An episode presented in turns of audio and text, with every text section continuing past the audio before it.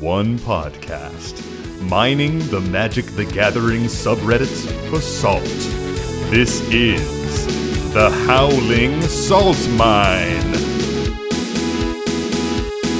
It's the Howling Salt Mine. The Howling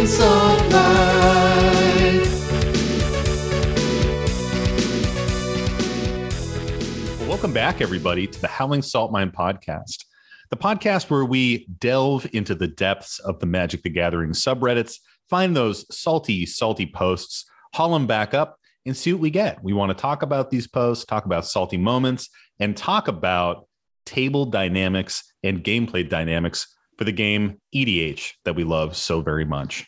As always, I'm your host, Sam, and I'm joined by my two co hosts, Mike and Tony. Say hey, guys. Yo.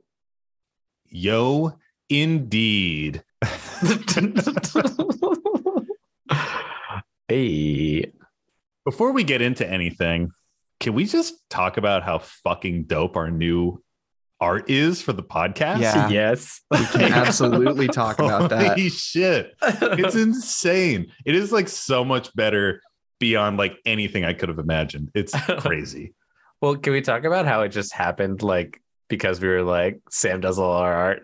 Yeah. Yeah, Like, so- then somebody, yeah. Yeah, Sam does all our editing too. If any listeners are really into audio editing.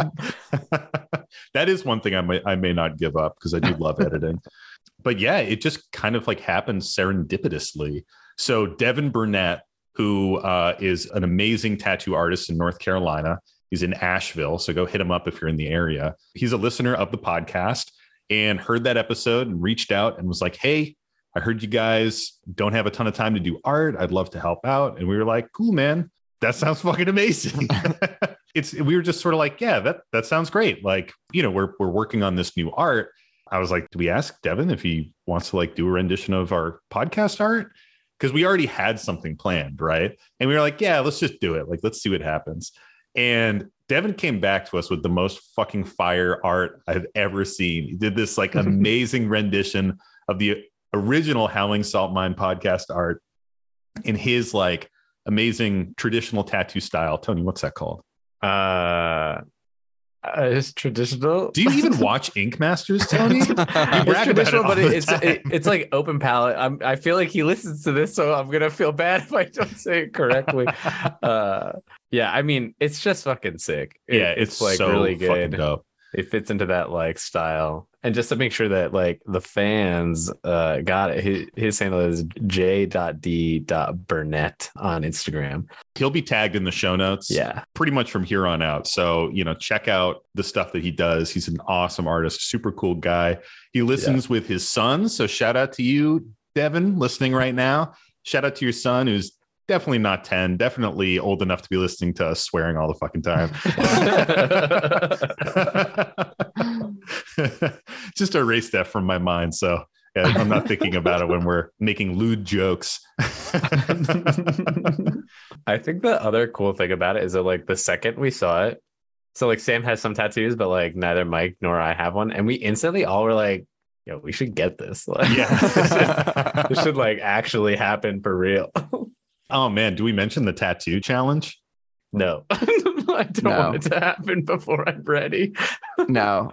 You don't, don't want it want to be it to out happen. there. Nope. I don't because want then I'm a to be out loser if I don't do it, but I can't go You back on it because I've it. claimed it now. You have to do it anyway. It's already have at ten thousand followers. I I told Sam subscribers, like podcast Subscribers. subscribers, Yeah. 10,000 podcast subscribers. I was like, Sam, I'll get a tattoo of a salt shaker. That would be much bigger than just a salt shaker. Yeah, this is a much bigger tattoo. This is like a a put it on your thigh, like forearm kind of thing. Put it on my fucking cheek. Yeah, I mean, I, I do have tattoos and I'm fucking gonna get this as a tattoo one day. Unless the podcast tanks in like three months and we never do it again, I'm fucking getting it. Even if we do, Your Patreon support goes directly to making Sam get this tattoo.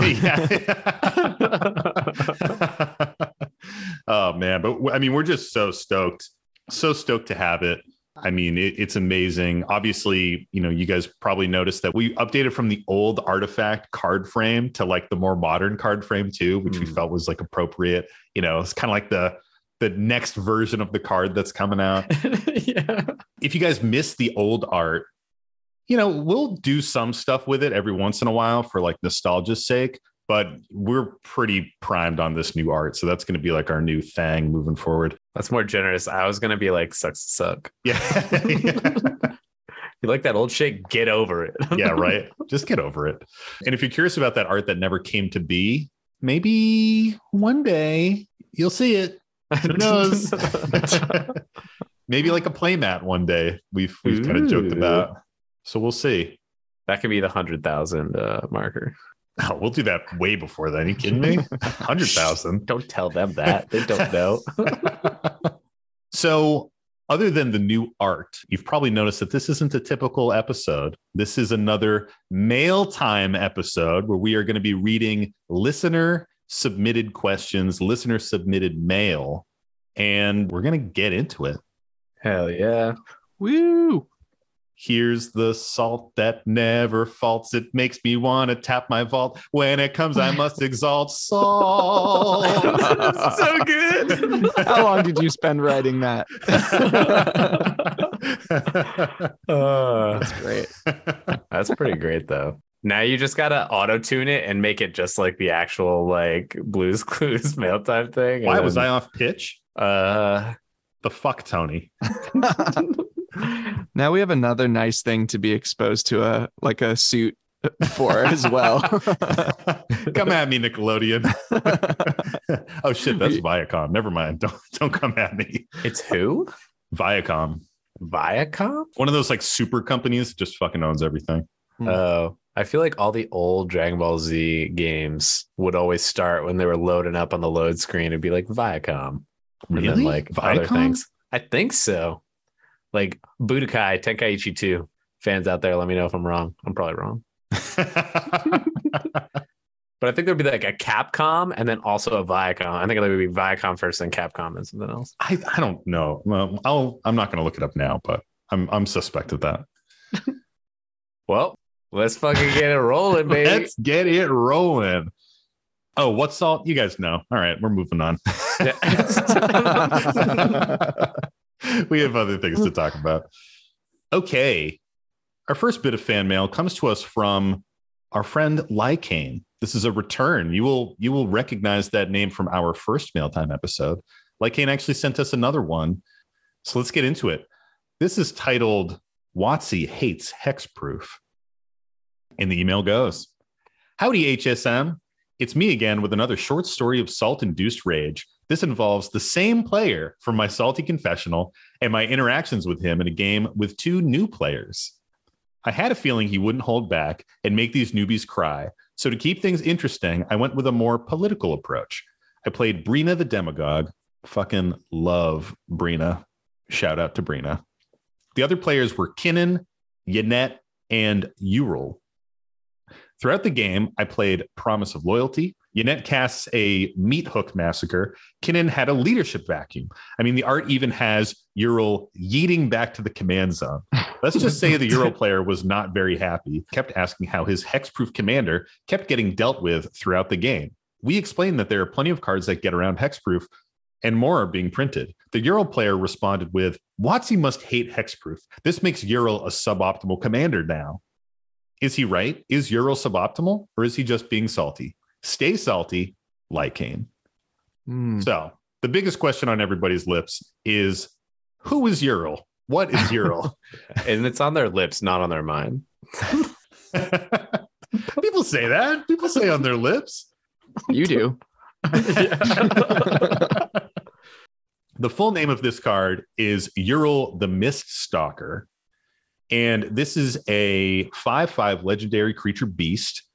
It costs Naya and two generic mana, so five mana total. Uril the Mist Stalker can't be the target of spells or abilities your opponents control. And Uril gets plus two plus two for each aura attached to it. So this is a Naya Voltron commander. You're dropping fat auras on it. making it unblockable, giving it trample, stuff like that. And it's got like a pseudo hexproof. It actually, oh, I was about to say it isn't printed with hexproof, but it has been reworded, uh, re-keyworded to have hexproof with modern printings. You know, this person is is pretty salty about getting hit with things like Meat Hook Massacre, Leadership Vacuum, these effects that remove creatures, remove commanders without explicitly targeting. Yeah, I mean, I feel like that's becoming almost more and more common as a result of of like hexproof. like, why have something that targets when I could just have something that usually wipes the board? You can usually find something that's like one sided and like benefits you. Like, I, I find myself removing that kind of stuff from Yeah. from decks. Like single target removal feels so bad when you can't fucking use it on the thing that you need to use it on. Yeah.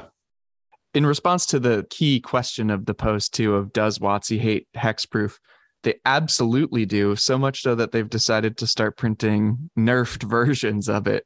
in Yeah. Ward. that is such a good point, Mike. That's So- such a good point. I do think Watsy hates hexproof, but I don't think it's because uh, I think it's because, Because Girl hexproof is is, OP. so damn good. Yeah, hexproof Yeah. is just really, really strong. When you know eighty percent of the stuff that does get your commander is suddenly gone, uh, that's pretty crazy. They should just bring back more shroud. Well, well, that's where it started, right? Like they Yeah. started with Shroud, and then Hexproof was like the buffed version of Shroud, and then they're like, "Oh, too much." Well, Yeah. Hexproof was the version that didn't feel dumb because you couldn't like do stuff with your own things. Try wombo comboing with like creatures when you have uh lightning greaves on and Oh, you man. don't have another creature to bounce to, and then it's like a whole thing. yeah, I've I've whipped on Selvala many a time because I'm all of a sudden I'm like, oh shit, I can't I can't target Selvala to untap her Yeah. because she's shroud. shrouded right now. I do want to point out that leadership vacuum does have Uril getting yeeted into like a vortex in the art. I, I do want to read this one just because it's cool. Leadership Vacuum is a blue instant that costs one blue and two generic mana. Target player returns each commander they control from the battlefield to the command zone, and then you draw a card. So it cantrips as well. Ha. It's interesting because it targets the player, but three mana for that effect. I mean, to get around hexproof, obviously that's a fantastic thing to have. But that that kind of it's not like the greatest card. I would say it's Well- an uncommon. It's a baby rift for one more mana that draws you a card. Yeah, that's a good point. It's a good way of and it at doesn't put it in their hand. It makes it cost more still. Yeah, Yeah, it puts it back to the command zone. Like right. that's way better than like I mean that feels better than most blue just like bounce spells specifically for commander, right? Yeah. so like when you play me, pretty solid. run this because every single one of my decks is like a linchpin commander. So like that'll hurt because then I gotta Yeah. cast them again. Yeah, let, us take a quick break, and Mike, you and I can just buy some copies to slot in our decks. the fuck over Tony. Tony, what other cards ruin your strategies? also, take that partner commanders. Finally, the answer that we've needed. I was thinking the same thing. It's like, man, it'd be nice if they were playing partners because you get a twofer, you know? or if they've taken someone else's commander, spicy tech. oh, Mm. control. Yeah. Use Zedruu. Give them your Zedruu. Bounce your Zedruu back to the command zone. Profit. Recast Zedruu. Synergy. Clean lines of play. Yeah, Zedruu players uh, are rejoicing. so, yeah, this is an interesting one. I mean, uh, it's interesting. Well, I say that a lot when I'm just like thinking, this is an interesting one. we got an interesting post. We got a I'm just so interested by things, guys. I think we've said this before, but there's just a case of bad breaks. And sometimes with those linchpin commander decks, you just have a situation where you're coming up against the correct answer over and over and over again. I mean, I play a few Voltron decks, and sometimes those games really suck, and you just kind of do nothing. like that's a reality of it, you know? yeah. when Rafiq costs nine, I am not going to win that game. Yeah. so, what do we think about the salt rating here? Again, kind of back to OP's. Like, does Watsy hate hexproof? Do you hate hexproof? How salty does hexproof make you? So with, with the post, they asked, is Uril suboptimal or is this player being salty? And also the question, does Watsy hate hexproof? I think all of those can be true. I, I don't think Watsy likes hexproof. I think they have built things to get around it. Granted, you know, leadership vacuum clearly has been built to get around effects like this. Uril is in the damn art, right? Meat Hook Massacre has not been made to get rid of hexproof. Fucking board wipes, literally any board wipe gets around hexproof. Wrath of God will get around hexproof. Like these are very basic things to come up against. And if you haven't planned for that, then I, I think that you are being salty in this situation. I mean, like you said, Mike, leadership vacuum is really no different from or a very comparable effect to like an overloaded cyclonic rift. It's bouncing without targeting, targeting a player, but you know what I mean? Bouncing a creature without targeting the creature. And like Wrath of God, uh, Cyclonic Rift, these are extremely common cards you come up against. And can you really fully plan for those? Maybe not. But when you come up against them, you can be frustrated in the moment, but you're not like, wow, my commander is bad and has been nerfed to the point where it's suboptimal and cannot be played. Like that's not true. Uril is still super fun. Mhm. I feel like the salt from the Euro player is like they should accept it, but like I get how they're a little salty. Like I would be like a teensy bit salty because it's like I picked this card because it says hexproof on it. So I'm hoping it's going to get a little less interaction. And so anytime a board wipe comes down, you're just going to be sad. like you got to like figure out a way to get around that. But like if I was them, I would feel the salt in the moment. like I would accept it. I probably wouldn't groan at the table, but I would like, I would probably get quiet and I'd just sit there and be like, okay, like whatever. this Yeah. is normally what I say when I can't do anything about stopping it. I think there's a difference between accepting the salt and feeling a little bummed out that it's happening and saying, oh, Wizards of the Coast has designed the game where this commander is suboptimal now. Yeah. Like that is not that is not why your Uril got disrupted three times. No, when you put it like that, I really, I think, yeah, Watsy's done it. Like Uril is suboptimal only now. like it's unfair. It's just fucking bullshit. Well, there is this thing sometimes where I, I think you've talked about it before on, on the show, Mike, where when you are salty, you just blame everything else that you possibly can, except for one, luck, and two, yourself. Which Yeah. are usually like the two highest things up there. Like, just chill and, and may, maybe have like another creature that you can load auras on in your Uril deck. Like, don't just have one. Or, you know, just be like, yeah, it's shitty, shitty luck that it came against those three effects in a single game. Just Yeah. play again, and I bet you won't come up against those. Mike, what do you think the salt rating is here? I think the salt rating is pretty high. It's one of those classic moments where you're picking something because you think it does something, but then it doesn't end up doing it. And in, in here, you think it's dodging everything, and really, like, it doesn't do that. So Yeah. you just get you get sad. You get sad about it. You can't avoid that. Like nothing, nothing can dodge like all of a certain play pattern that you want it to avoid. Like Yeah. there are uncounterable spells for a reason. There's always an answer for almost every single thing in the game. And that's like that's something that's pretty carefully designed into it that you can't really get like hard locks on things. And this is just sort of one of those cases where you can't really lock your opponents out from interacting with your board. The best you can do is make it difficult to do that. And and hexproof totally does. So Unless you mind slaver them to death. yeah. Yeah. or or like a Dranith Magistrate lock. Or the Holy Trinity of stacks, which is my favorite. like those hard locks do exist, but if you want to have a commander that is hexproof, indestructible, you know, some crazy stat line so can't get minus X minus X, like Immune to sacrifice effects. yeah, immune to sacrifice effects too. Yeah, put that uh oh, what the fuck is that artifact? Cannot be um, bounced. Yeah, like, yeah, I don't even think there is like an anti-bounce thing, which they No. should. That's a design space that hasn't been played with yet. Um, I was thinking about that the other day, actually. Finally, Euro will be competitive again. coming to the come, coming to the triple S tier CDH Uril. Uril 2.0 cannot be returned to hand or command zone. cannot go back to command zone. that would be hilarious on a commander. what would you even do? Anyways, um, but yeah, Lycane, thank you for writing in. This person's just salty. All right. Well, how about a uh, another tale from the mines? Another tasty morsel. Ooh, yeah. Let's Mm. dig into this one.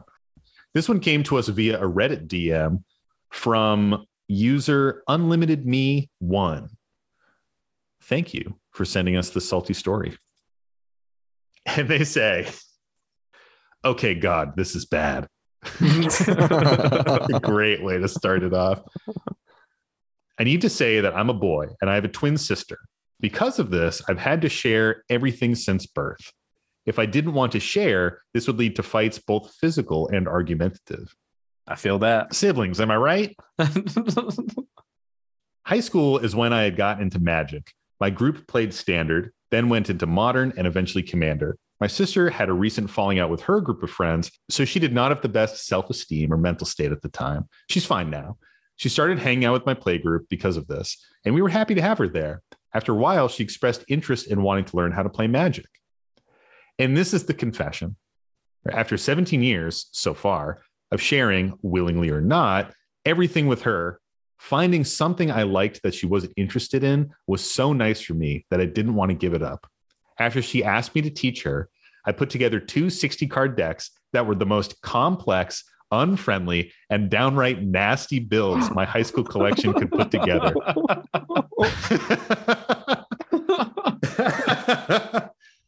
we then played, and she hated it so much because of the lengthy turns, boredom, and my purposeful unhelpfulness that she has never thought about playing MTG. The sad part is that now I've grown up, I would love to teach her and even buy or help her build a deck. However, I don't think that time will ever come. oh, no. That is an amazing salty confessional. Oh, that's that. Yeah, that's like a real life confessional that just happens to involve magic. yeah. wow. Uh, what a tragedy. yeah, that's um that's special. what else can you even say? Like that? Yeah. Like, it's just What were the decks that were involved in this? Do we have any info on that? I do. I do have some info on that. So, um, Unlimited Me One reached out and and you know we were chatting about this, and uh, let me know the decks that were being used there. They say if you're curious about the decks I made, it was a hodgepodge of Innistrad, Return to Ravnica block, and Theros. One was a blue black Mill Bestow Devotion deck, and the other was a red white historic, a red white heroic Fateful Hour human deck that I gave to her. I made the decks as complex and nonsensical as possible. oh, that's brutal.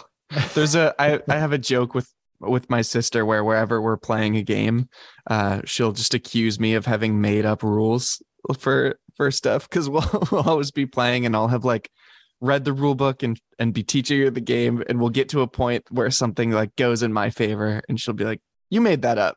you made that rule up." Uh, and I think we used to try and play Magic, and that just constantly happened. So yeah, it can be uh, Magic can be such a frustrating game to learn in the best of circumstances. So the idea of trying to learn it when someone is actively sabotaging your ability to become interested.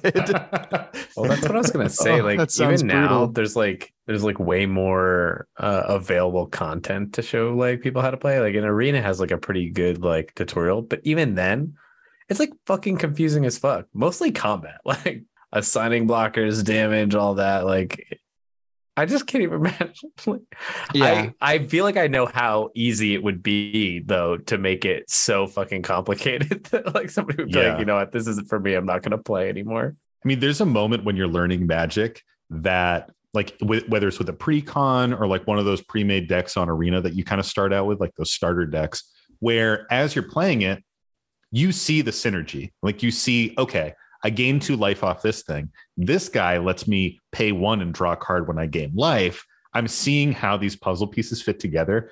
If you're like, okay, I have a bestow creature, I cast this in as like an enchantment, I guess, and it's an aura. And then it's like, yep. And now you mill three cards because you have a mill strategy as well. And you're like, but why do I want to mill? It's like, I don't know who made these decks. like it would be so confusing. Just be like, what is the point of this? Like, I'm just doing shit. Yeah. Imagine sitting someone down for the first time to play and handing them Gitrog. It's like that, that person's never playing another game again. Yeah. Oh man, CDH Gitrog. I think we've talked about it on this before, but what a beautifully made deck, but so fucking complicated. Like the people that can play that without the primers are like like gods. It's unbelievable. I, I I cannot imagine. The few times I played it in our pod, I had to open up the primer and like read it through for me and for everybody else. just just to be like, I think this is And I feel actually like we still something. were like, I don't know if it's happening. yeah, yeah.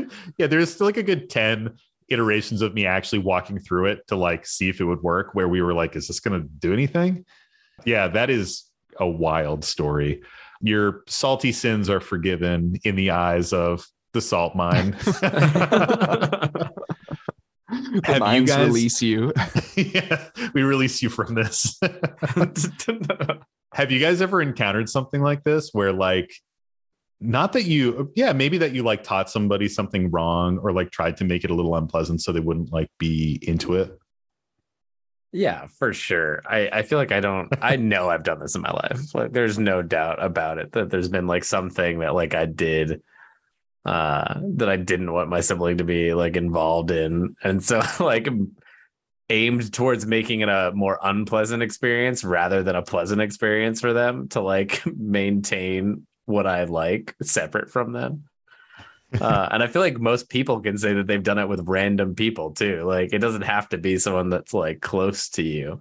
Probably more common when it's people that aren't close to you because you're like, whatever, I don't give a shit. But like when it's like actually someone close to you, then it's much more of a feel bad. But I feel like I've unintentionally done this before where I'm just so excited about it. I start like dumping all of the rules on someone and they're like, "Ah, no, I'm going to go play something else. Thanks, though. Yeah i am definitely just like that mike like i've had times where i was teaching my wife how to play magic and she always jokes that I got so into the rules and talking about it where I was like, this is a card. Cards are pieces of paper. It's like I didn't get that deep, but that is like the joke that she always says. I've also had the opposite where like when I really started to get really good at magic and like kind of taking it seriously, I would still play friends who were taking it like fairly casually, you know? And I would play with them. And like I remember playing with one of my friends and just beating them like five games in a row. And I could see how like demoralized and sad they were after.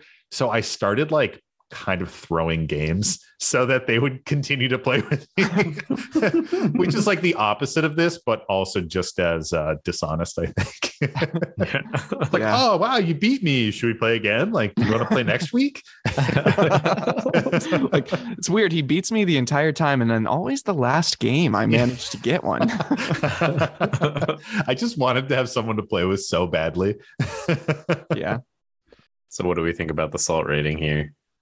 Oh man, I mean, this is high salt, but also a salt that everybody knows the flavor of if you have siblings. Like there's Yeah. always something in your life when you're growing up with your sibling where you're like, I need this to just be mine and I don't want you to be a part of it or like I need my space, I need my thing, you know? Cuz they're just like so you're living in the same house, you're like being driven in the same car all the time. They're just so in your space that you need your own thing and it definitely it definitely like resonates i know the taste of that salt Yeah. Is there is there holy salt?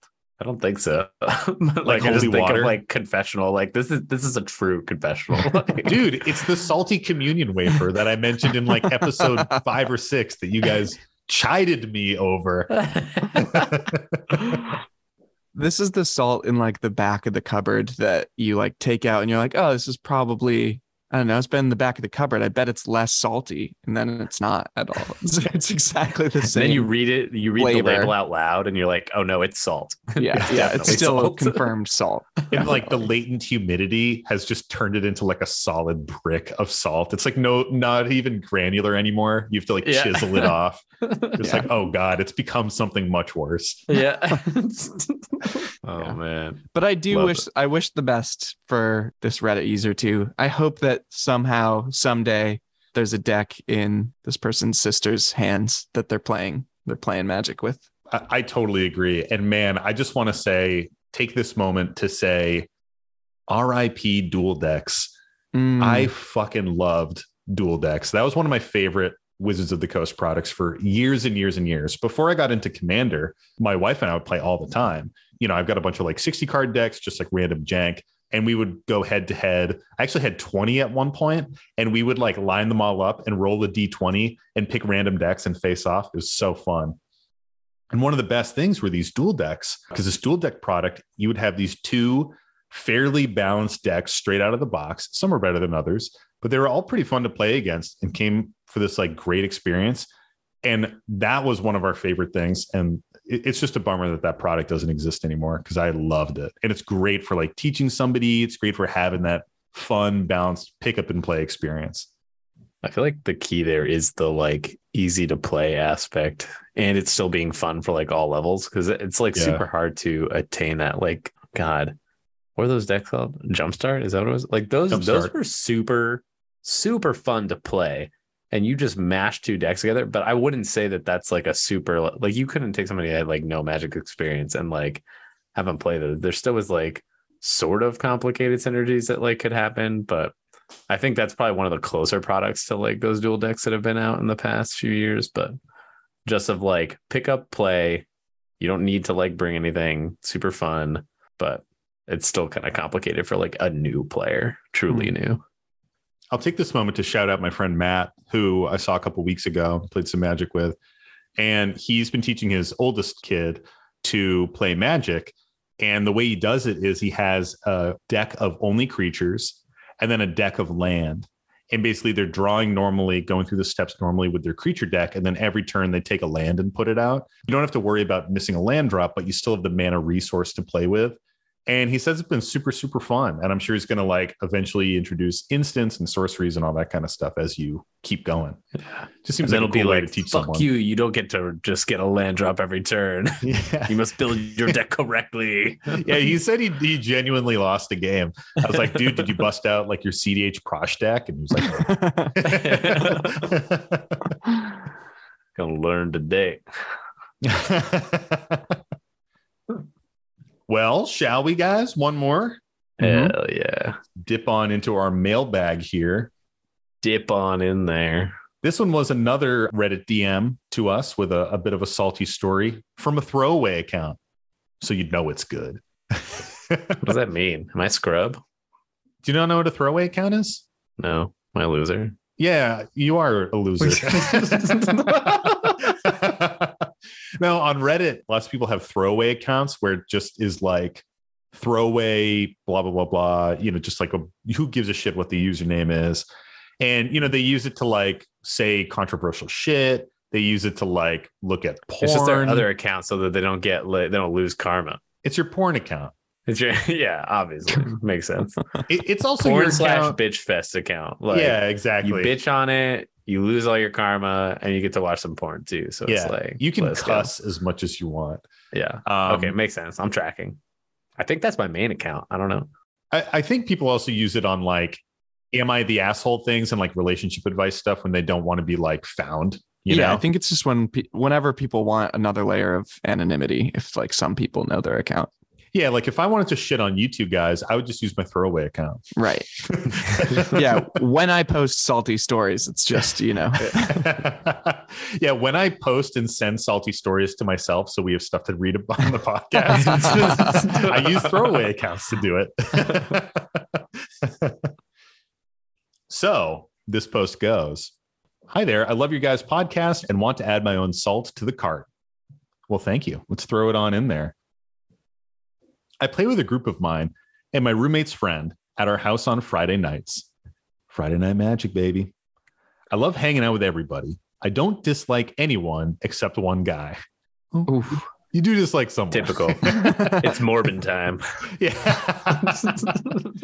oh man. Side note: somebody said that to me like in the wild on uh, our Twitter account the other day, and it like fucking made my day. I love that. we were talking i was talking with somebody or somebody was talking about the new um it's not shazam the new black adam movie that i guess was like absolute garbage and i was like is it worse than morbius and then one of one of our followers commented licks teeth it's morbin time it's just so good It's amazing. that is really good. oh, I love it. Anyways, let's keep going. I love hanging out with everybody. I don't dislike anyone except one guy. But the more I get into the game and improve my play in decks, the more our games tilt me. They have zero threat assessment. The second somebody is clearly the threat, everybody dogpiles on them. We'll exile their best cards, we'll destroy lands, wipe boards, fuck their wives, and break their kneecaps.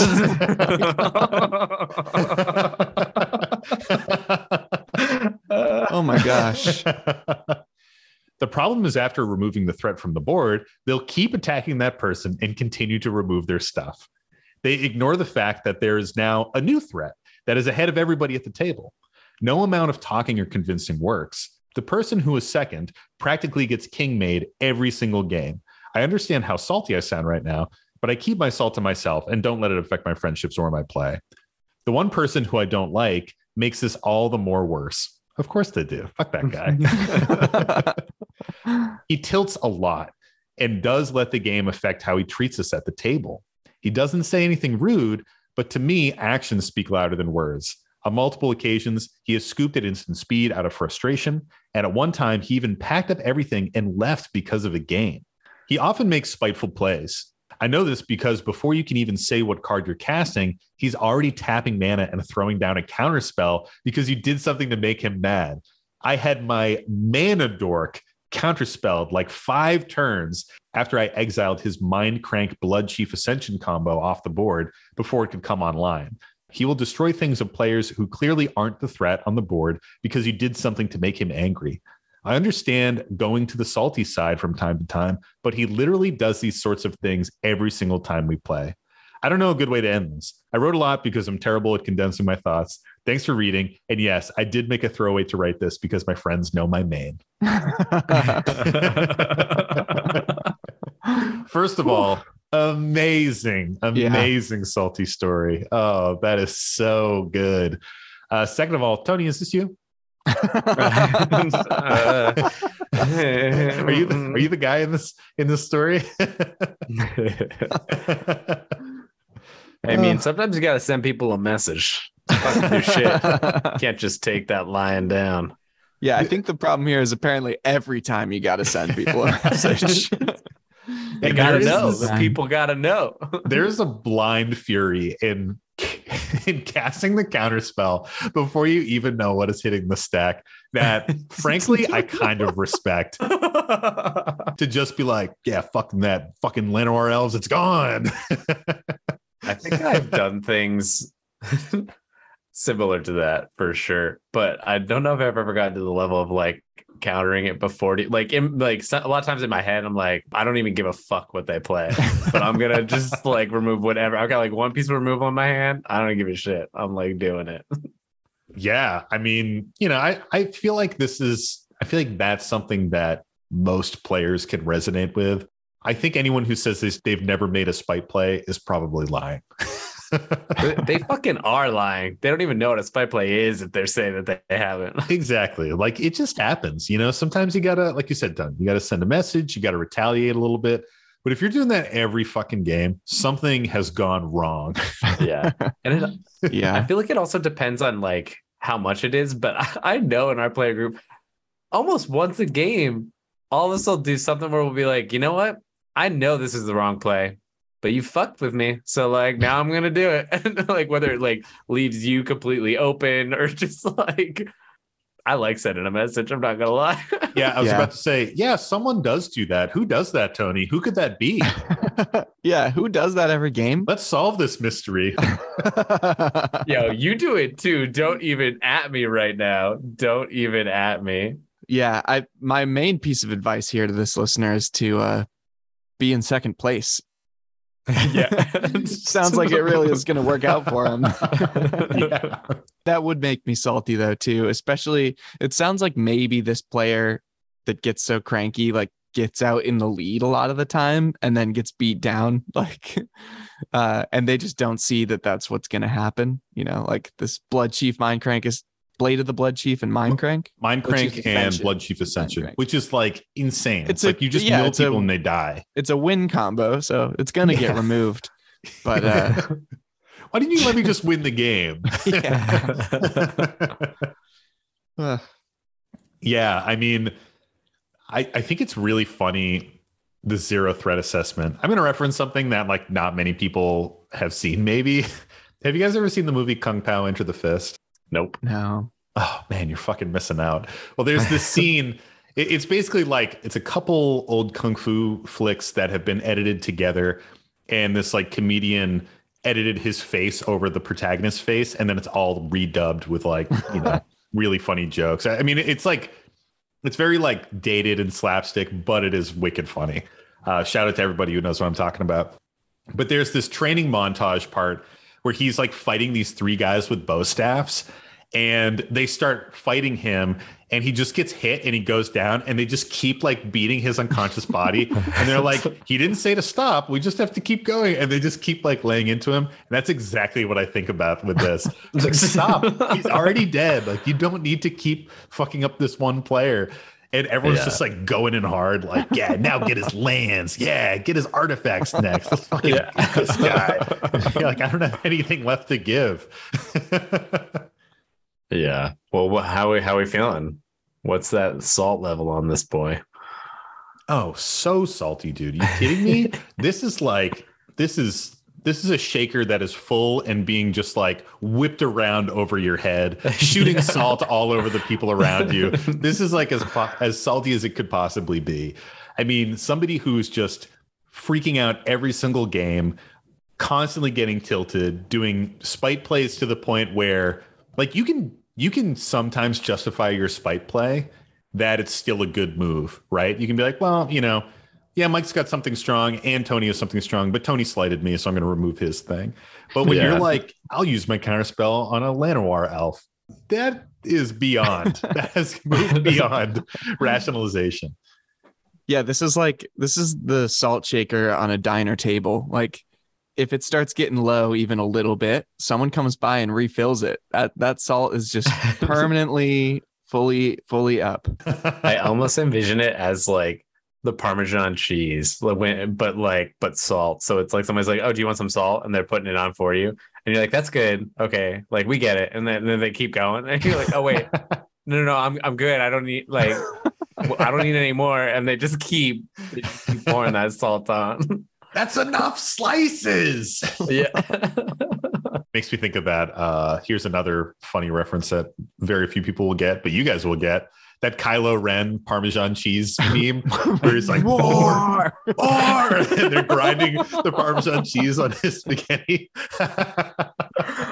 oh man, if I can find that video, I'll stick it in the show great- notes. You yeah. should- you you should should use probably the- You should use the audio clip from that. Oh, On a reel. yeah, I- dude. I'll put the audio clip into the episode. Maybe, maybe. I'll edit Yeah. this out if I can. That would be cool.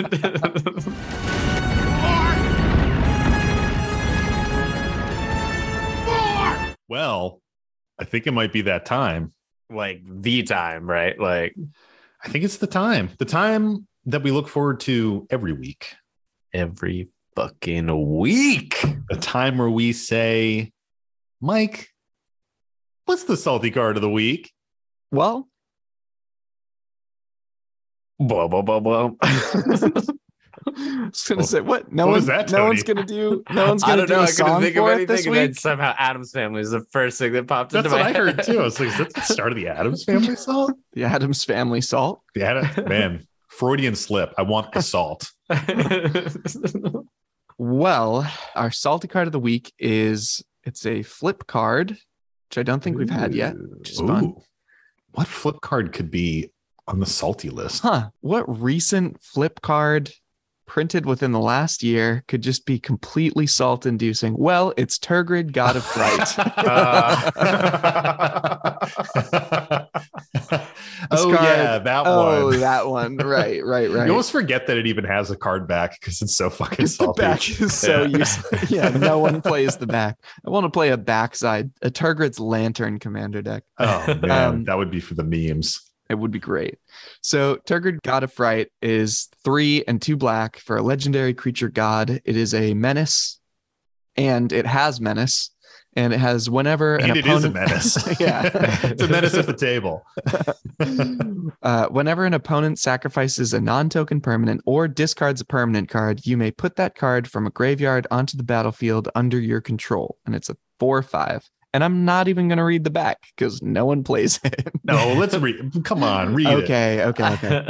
and the back is uh, three and a black for a legendary artifact. It says tap, target player loses three life unless they sacrifice a non land permanent or discard a card. And then you can pay three and a black to untap it. And it's called Tergrid's Lantern, Yes. which is perfect for going into the salty mines. Yep. It really lets you dive in there. Tony, what about this card makes you salty? So- not even asking Not if even it the makes him question. salty or not. What about it? So, for the record, before we get into it, I actually did think about building the other side of this only because I thought it would be kind of interesting. Because basically, it's like a get infinite mana and like win the game. Uh, like that's what it conceivably says because you can like untap it, do some shenanigans. The reason that I was like, I'm gonna build that side of it is because the other side so it has everyone say like "fuck you," I hate you. Like, yeah. I feel like the style of deck is obviously I'm gonna make you discard, I'm gonna make you sacrifice your shit. And I I mean I've had this out in I actually had it in my prismatic bridge deck. And like it like unintentionally got value. It just like happens. Like like you just like gain a lot of value for it. It's like really cool. It's a really powerful effect. Mhm. Um, but it's kind of annoying as fuck. like Yeah. nobody like enjoys that style. Uh again it, it's almost like you're telling your opponents that they can't do things because you're denying them resources from their hands and you're like making them sacrifice things. And so as a result everybody's just going to hate you and they're not going to want to play with you. And so like you might have fun that first time you play it no one else will you're Mm. just going to feel bad like it's not even like a question it's just obvious like that is what is going to happen so like you can feel cool and good about it but like that's where it's going to land no one's going to enjoy that shit but you Yep. so yes it makes me salty and if it was happening to me i'd be so fucking pissed Oh yeah. What do you think, Sam? Uh, how does this make you salty? Yeah, I mean, I I think the play pattern for me is really just the big thing. Like Tony said, you can incidentally get a shit ton of value off this card. I think we said it in an older episode that Tergrid came up or something like that, but um, and there, maybe it was a, a Reddit comment. But there is no way to build Tergrid where that stuff isn't happening, right? Like Mm. even just normally playing the game, you will maybe need to discard to hand size. You will maybe need to sacrifice your fetch land or or even like a like a shitty fetch land. Um Someone might pay, play a wheel. Like yeah, you never know what's going to happen. Yeah. Like like gen just general through the general mechanics of play, Tergrid is going to accumulate value. Then you couple that with the type of deck build that Tergrid wants, which is heavy discard, heavy edict effects where you're causing people to sacrifice things. And now you have this engine where what it really is is it's a theft deck with resource denial where it says you can't discard, you can't sacrifice because if you do, I'm going to steal your shit. And it, it's really kind of this like twist on a theft deck in mono black. Man, it's brutal to face because you don't really think about all the stuff that they're going to get, but they get so much. Like, think of how often you're sacrificing something in a game. Like, my Alesha deck would be hosed, dude. So, so yeah, hosed. completely knocked out. I mean, Nick was playing Nick was playing his Tinybones deck the other day, which is a whole other thing. Um, and he got Tergrid out. He's he runs Tergrid in the 99 and got it out. And it was like in a single turn, he played one thing that made us all discard one card and it was like a huge deal like we had we had to really think about it thankfully i had some graveyard exile stuff that was able to save us from him getting too much value but he still got like pretty decent value off Yeah, he was four mana away from getting an Imperial recruiter. yeah and he was out on like it was only out for like one or two Yeah, turns one before turn. it got removed it was crazy it's crazy how little it needs to go off yeah it gets me salty it's not fun to play against Where on uh where on the list does it sit, Mike? So this right now is the 18th salty card. That feels good. That feels right. How do you feel about this, Mike?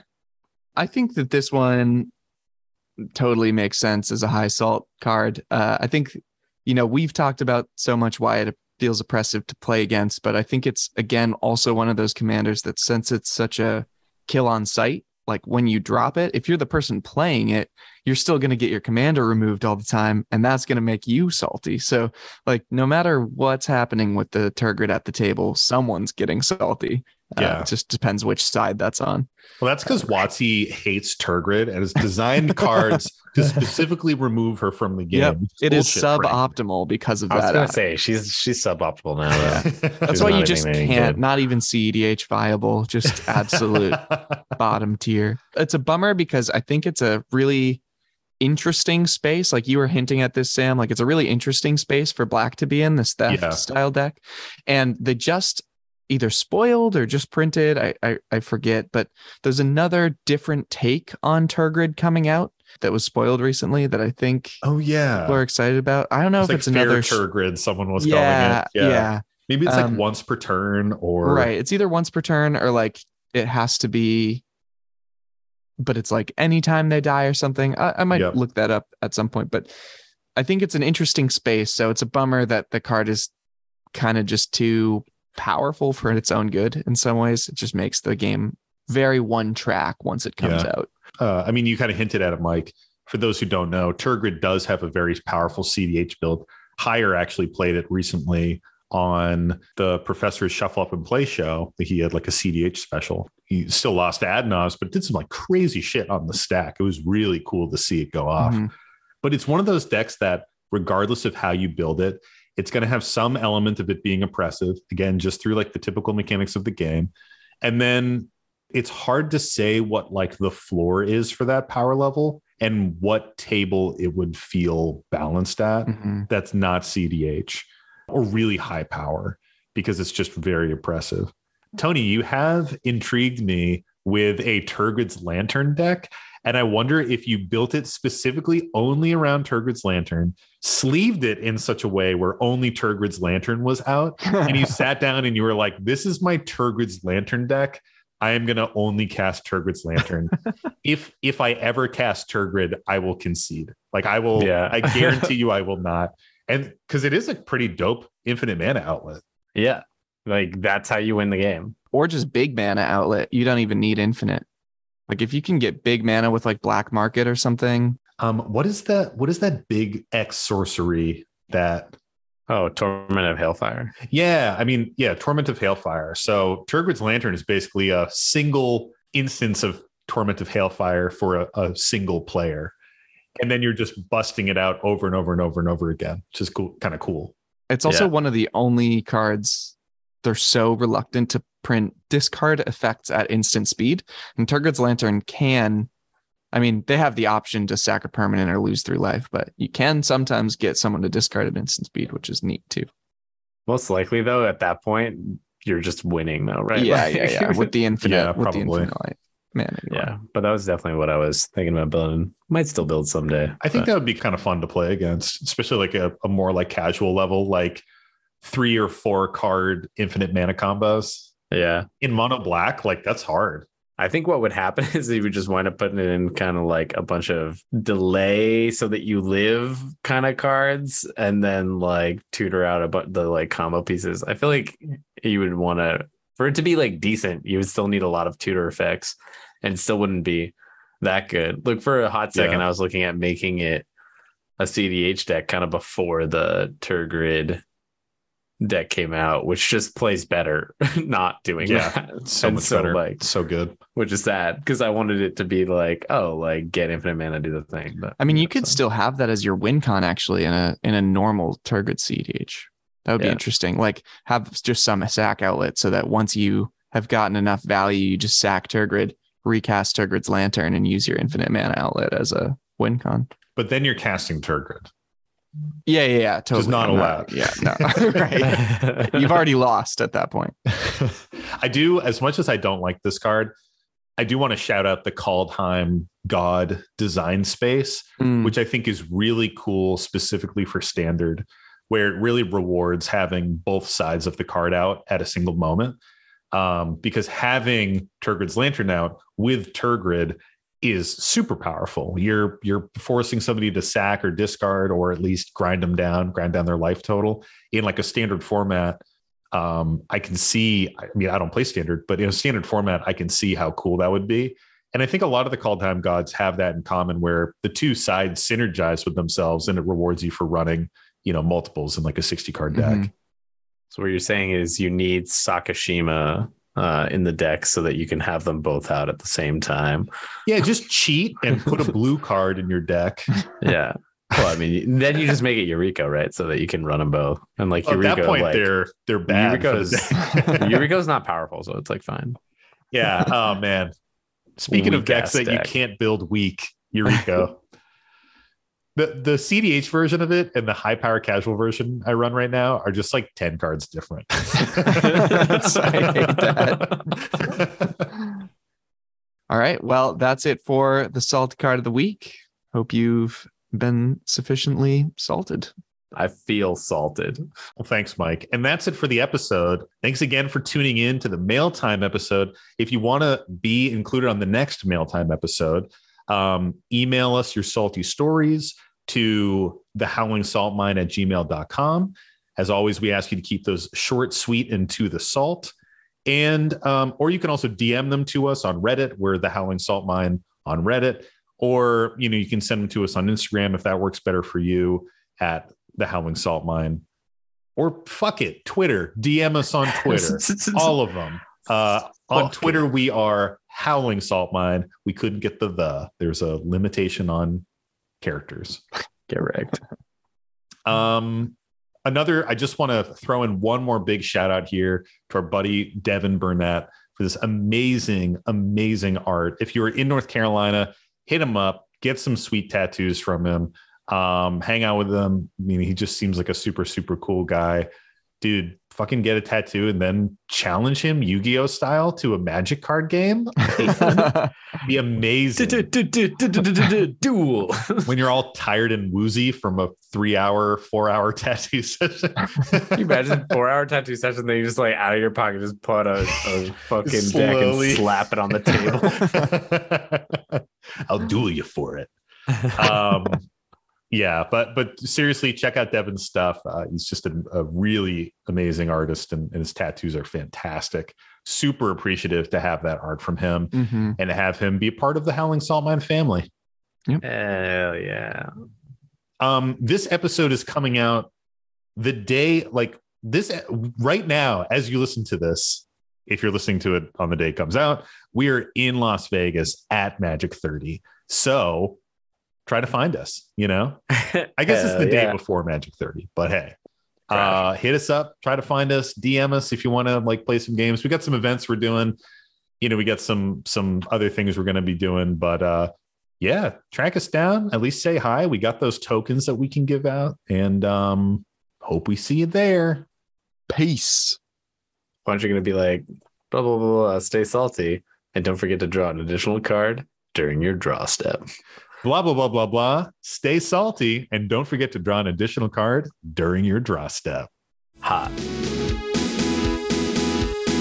It's the Howling Salt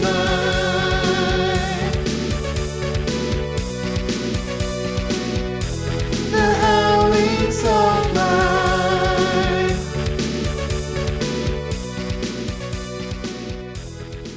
Um, I think we actually said it in a in an older episode. I think we said it in an older Episode. I think we said it in an older episode. They took our episodes. Episode.